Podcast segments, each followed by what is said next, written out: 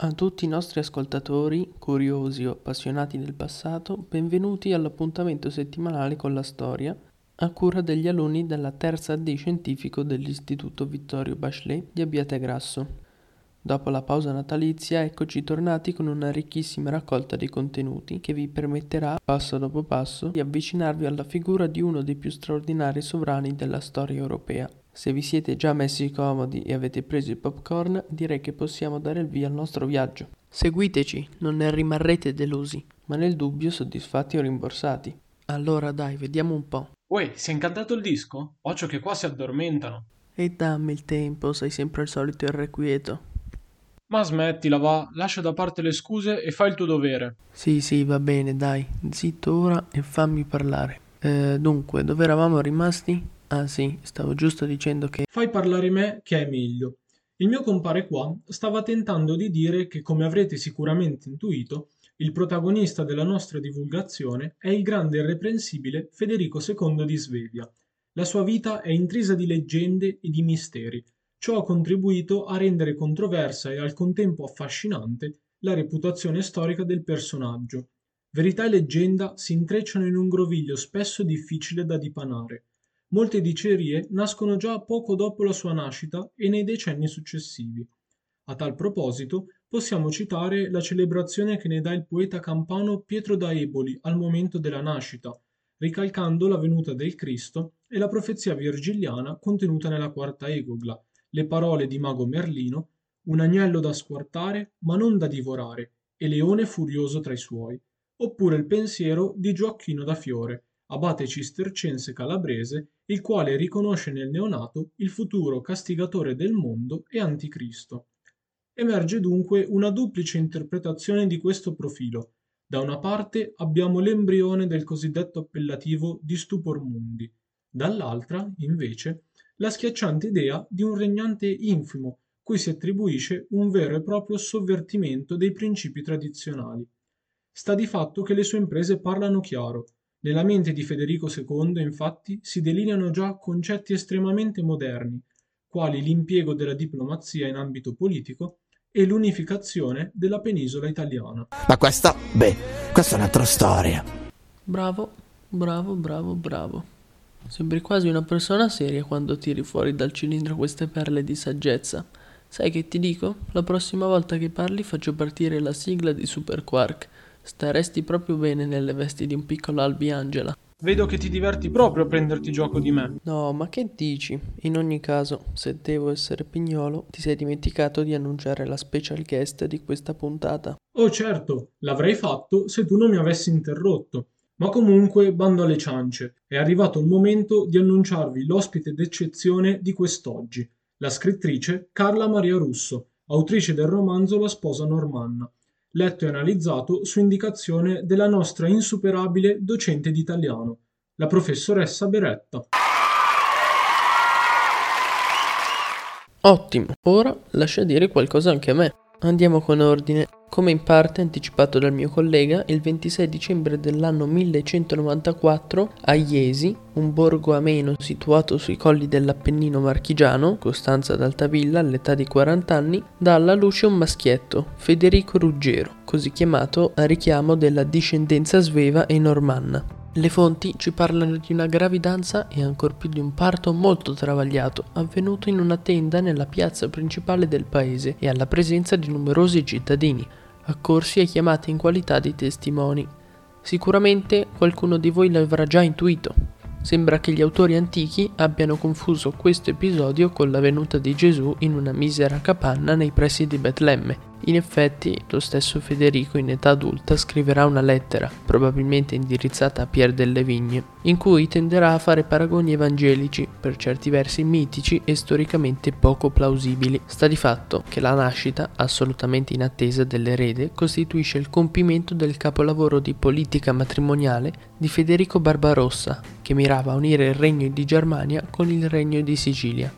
A questo scopo, dieci anni prima, aveva fatto unire a nozze il figlio Enrico VI di Hohenstaufen e appunto Costanza d'Altavilla, zia di Guglielmo II, la sola ritenuta degna a ereditare la corona normanna. Ti vedo bello carico, eh? perché non ci parli un po' del particolare ambiente familiare in cui il piccolo è costretto a crescere, nel bene e nel male? Innanzitutto, prima di intavolare un discorso, vorrei fare una premessa per comprendere al meglio gli argomenti trattati e di cui tratteremo nei prossimi minuti. Suggerisco la lettura dell'opera della nostra ospite e precedentemente citata dal mio compagno. Detto questo, è importante sottolineare come il clima che il piccolo Federico respira attorno a sé appare terribilmente teso. La scintilla tra i due genitori infatti non scocca mai, sia per la consistente differenza d'età di pressappoco 10 anni, sia per il temperamento di Enrico VI, dipinto nel corso dei secoli come rude, collerico, poco istruito e autoritario. Addirittura si dice che prima della nascita del maschietto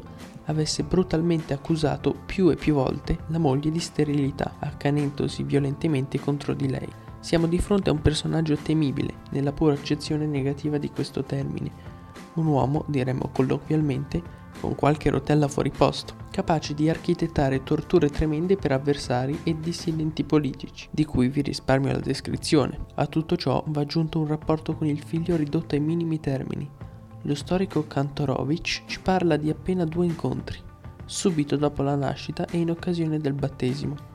Un legame dunque già labile, prematuramente stroncato da un'altrettanta prematura morte da parte dello stesso Enrico VI, come sottolinea l'esperto Giorgio Falcone, la Santa Romana Repubblica, tale indole disturbata non deve essere confusa con un'incapacità sotto il punto di vista rigidamente amministrativo.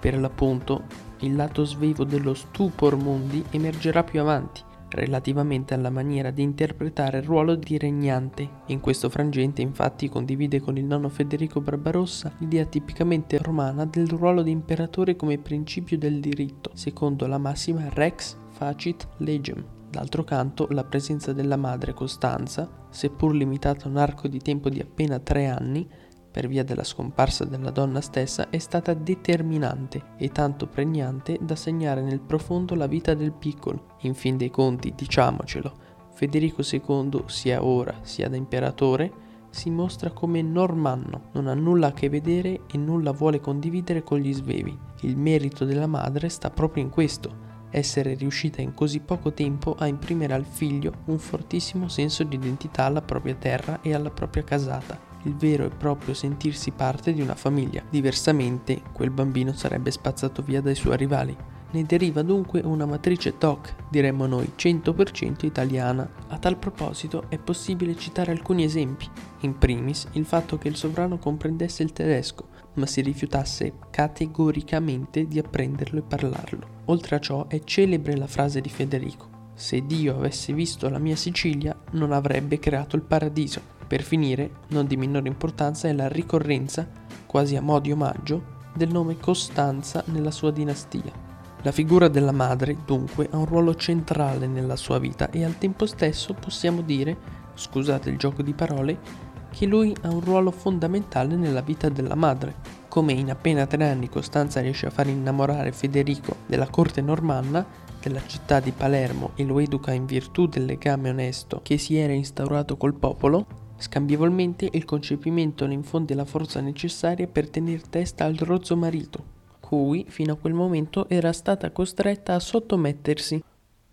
Ma guarda un po', chi l'avrebbe mai detto che un sovrano tanto brillante, colto e capace di stupire per le proprie doti provenisse da una realtà tanto difficile? Concedimi ora di continuare nella narrazione. Non sto più nella pelle. Come promesso, ora hai anche la colonna sonora. Ti si addice proprio. È tutto pronto.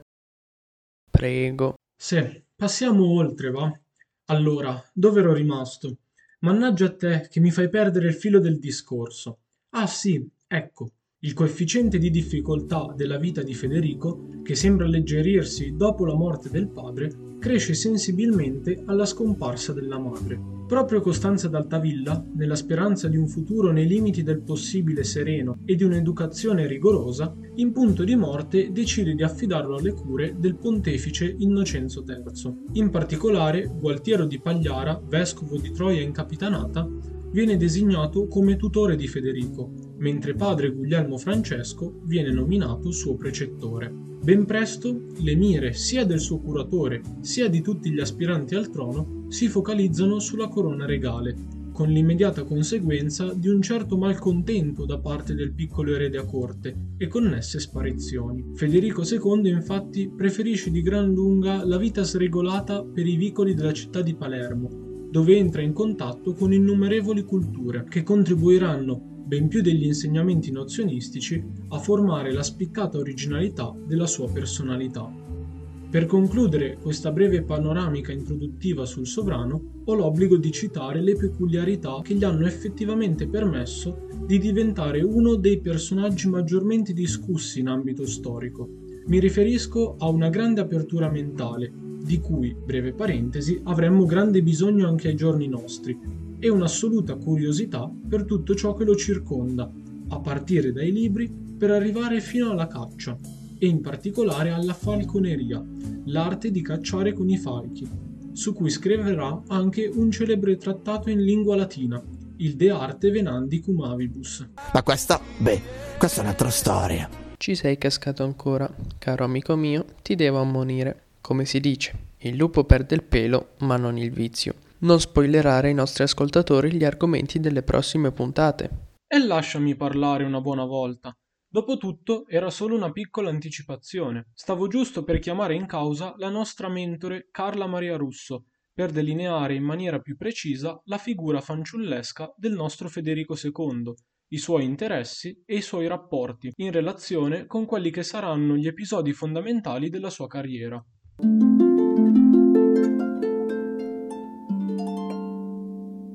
Buongiorno, buongiorno, sono Carla Maria Russo.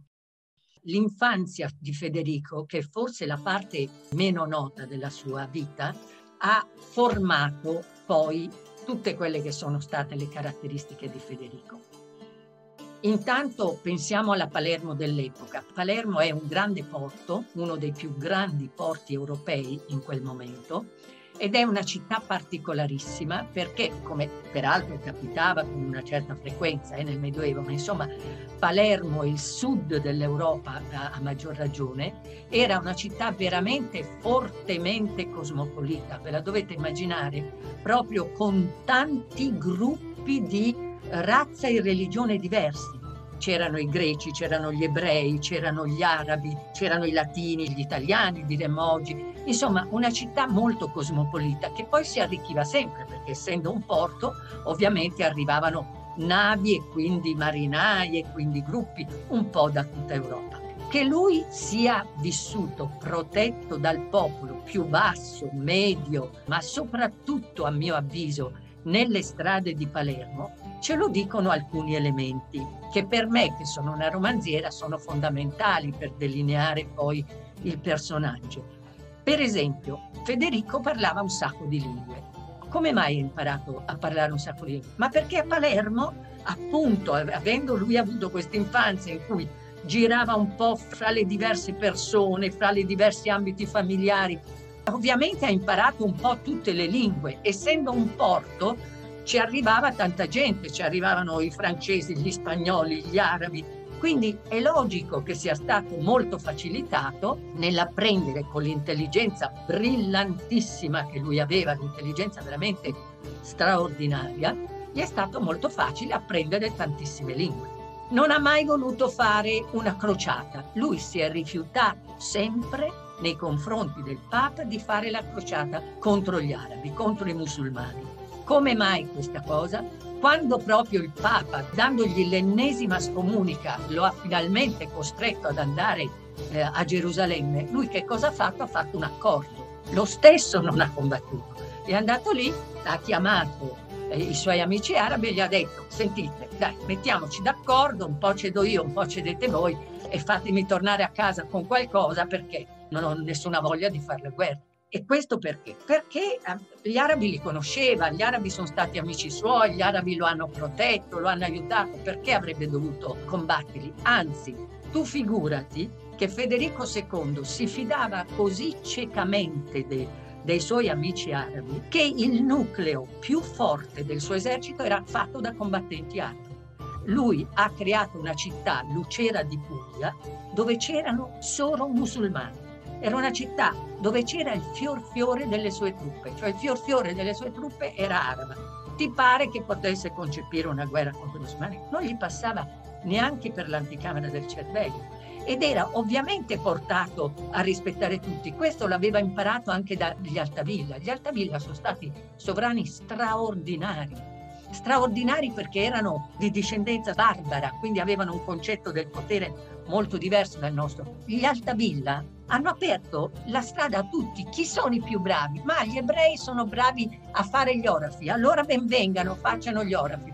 Gli arabi cosa sono capaci di fare? Sono capaci di fare benissimo, allora lasciamo. Cioè hanno rispettato tutti perché avevano vantaggio di tenere una città con tante ricchezze, tante proposte, tanta diversa offerta, no?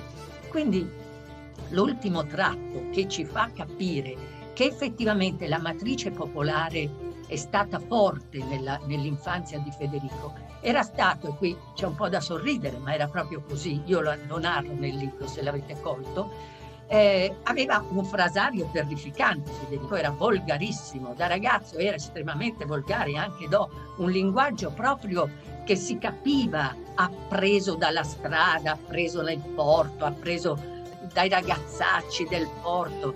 La sua prima moglie, prima notte di nozze, è inorridita a sentirlo parlare, perché parlava davvero come uno scaricatore di porto. Quindi accanto certamente a lui era interessatissimo alla cultura, studiava di tutto, aveva questa mente brillantissima, sempre curiosa di mille cose, di fare mille studi, Ciò nonostante, però, la matrice popolare è sempre venuta fuori in tutta la sua vita. Infatti, per tutta la sua vita è stato eh, grande amico con il Moro, il ragazzino che ha conosciuto eh, da bambino. Era il suo compagno di scorribande, di orge, di tutte le cose più sregolate e irregolari, quindi certamente la vita di Federico denuncia in moltissimi aspetti questa sua matrice appresa proprio nelle strade di Palermo. Davvero straordinario. Per prima cosa ringrazio Carla Maria Russo per le preziose parole spese, ma al contempo non posso ignorare la grandezza del personaggio che abbiamo di fronte. Fossi un critico d'arte, lo descriverei come il miglior affresco del miglior artista di tutti i tempi. Un personaggio acuto, a tutto tondo, estremamente maturo, pur qualche defezione sul piano linguistico, e amante non solo di molte donne. Urca, ancora un altro spoiler, ma anche della cultura, in ogni sua declinazione, dalla politica alla letteratura, passando per l'architettura e la religione, secondo una concezione tipicamente medievale. Mi fermo qui, anche se potrei andare avanti nell'elencare ciò che ha reso unico e inimitabile Federico II di Svevia.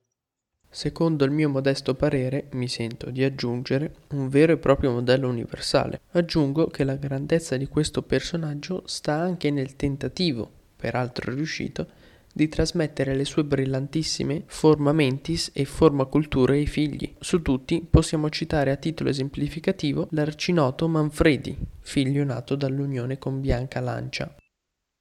Mi hai acceso una lampadina. Sradichiamoci per un attimo dalla dimensione medievale e concentriamoci sulla modernità. Spesso crediamo che questi periodi siano troppo distanti per comunicare tra loro, ma se ci sforziamo giusto quel tantino in più, le analogie saltano subito all'occhio. Non solo in ambito culturale, ma soprattutto sul versante politico, provate un po' a pensare quanti governanti abbiano inconsapevolmente seguito le orme del grande Federico, mostrandosi capaci di gestire le varie situazioni in maniera ineccepibile, pur a costo di sacrifici propri e a carico del popolo. A voi la ricerca. Straordinario, mi sento di dire che abbiamo ripercorso l'infanzia e l'adolescenza del piccolo Federico in maniera degna del suo essere stupor mundi. Per chiudere in bellezza, come si suol dire, diamo la parola a Carla Maria Russo, la quale ci parla delle sorprendenti coincidenze di cui è piena zeppa la vita di Federico. In particolare a me diciamo, ha attratto molto questo rapporto con Anweiler, cioè è interessantissima quella cosa perché questo Mark Waldian Weiler arriva a un passo dal dall'ammazzare il re, arriva a un passo dall'ammazzare Federico II. E quello, ecco, una circostanza che mi colpisce molto sono le coincidenze della vita di Federico, perché veramente sembra che su di lui ci sia quasi una sorta di protezione dall'arco, perché pensateci un attimo. Allora, sta per essere portato in Germania e gli emissari di Costanza arrivano poche ore prima e se lo portano via sta per eh, Costanza essere uccisa dal marito perché ha scoperto che lei fa parte di una congiura e Enrico VII muore di che poi apro parentesi, sapete di cosa è morto Enrico VII? Di una banale gastroenterite come morivano a migliaia nel Medioevo. Noi neanche ci immaginiamo quanto una gastroenterite in quell'epoca ti portava alla tomba di ritto filato e quanto soprattutto fosse facile prenderla, perché voi dovete immaginarvi che la maggior parte dei cibi correvano, anzi tutti i cibi correvano un rischio elevatissimo di essere avariati. Eh, non esisteva il modo di raffreddarli, quindi che, un cibo si avariasse era la cosa più banale, solo che loro lo coprivano con quantità di spezie pazzesche. Le spezie così usate nella cucina del passato servivano a questo, a coprire in qualche modo il fatto che il cibo si deteriorasse in fretta. No? Questo portava una quantità di infezioni gastrointestinali elevatissime e siccome non si sapeva come intervenire, la gastroenterite rischiava, se era una di quelle forti, rischiava, e, e, ma una volta te ne andavi, morivi, morivi. Quindi Enrico VII muore molto opportunamente eh, proprio quando sta per tornare a casa e tutto questo è storicamente documentato eh, non c'è niente di inventato, sta per tornare a Palermo per infliggere la morte all'ultima che è rimasta, cioè sua moglie, alla quale deve infliggere la cosa più spettacolare. Mai sapremo cosa aveva concepito quella mente malata perché per fortuna se n'è andato prima. Così come poco dopo, quando Anweiler entra nella reggia e insieme al gualtiere di Palearia riesce a catturare il re, il piccolo re si salva perché Anweiler è colpito da questa malattia che era un'altra malattia letale, fra sofferenze atroci. Quindi Anweiler muore un attimo prima che infligga la morte a Federico II. Ecco, questo se volete è un aneddoto che colpisce, no? Cioè dire, beh, insomma, sembra quasi protetto dall'alto questo bambino, no? Come se davvero eh, qualcuno vegliasse su di lui e nei momenti in cui la sua vita era fortemente in pericolo gli hanno regalato la soluzione migliore che lui potesse immaginare. Tutto questo ha dell'incredibile. Più ci si addentra nella storia, più si rimane meravigliati. Purtroppo, o per fortuna, questo ditecelo voi, siamo arrivati al termine di questo nostro primo appuntamento con la storia. Grazie a tutti per averci seguito, al mio compagno Edoardo per l'aiuto e a Carla Maria Russo per averci concesso uno scampolo del suo tempo prezioso per approfondire le dinamiche della vita del piccolo Federico. Difendete eh, il vostro diritto a sapere perché guardate che il sapere, la cultura è il potere di chi non ha potere. Chi non ha potere ha un solo potere, che è quello di conoscere, il potere della conoscenza. Se avete in mano il sapere potete lottare per tante cose, quindi difendete questo vostro diritto con le unghie e con i denti, siate curiosi, non chiedetevi mai questo a che cosa mi serve. Questa domanda cancellate tutto quello che avete occasione di apprendere è un'immensa fortuna. Non dite mai a cosa mi serve, non lo utilizzerò mai, è una menzogna, è l'anticamera dell'ignoranza. Siate sempre curiosi. Tutto quello che vi capita di apprendere consideratelo una grande fortuna. Accogliete tutto ciò che vi è dato di conoscere, di sapere con grandissima gioia. Arrivederci, ciao.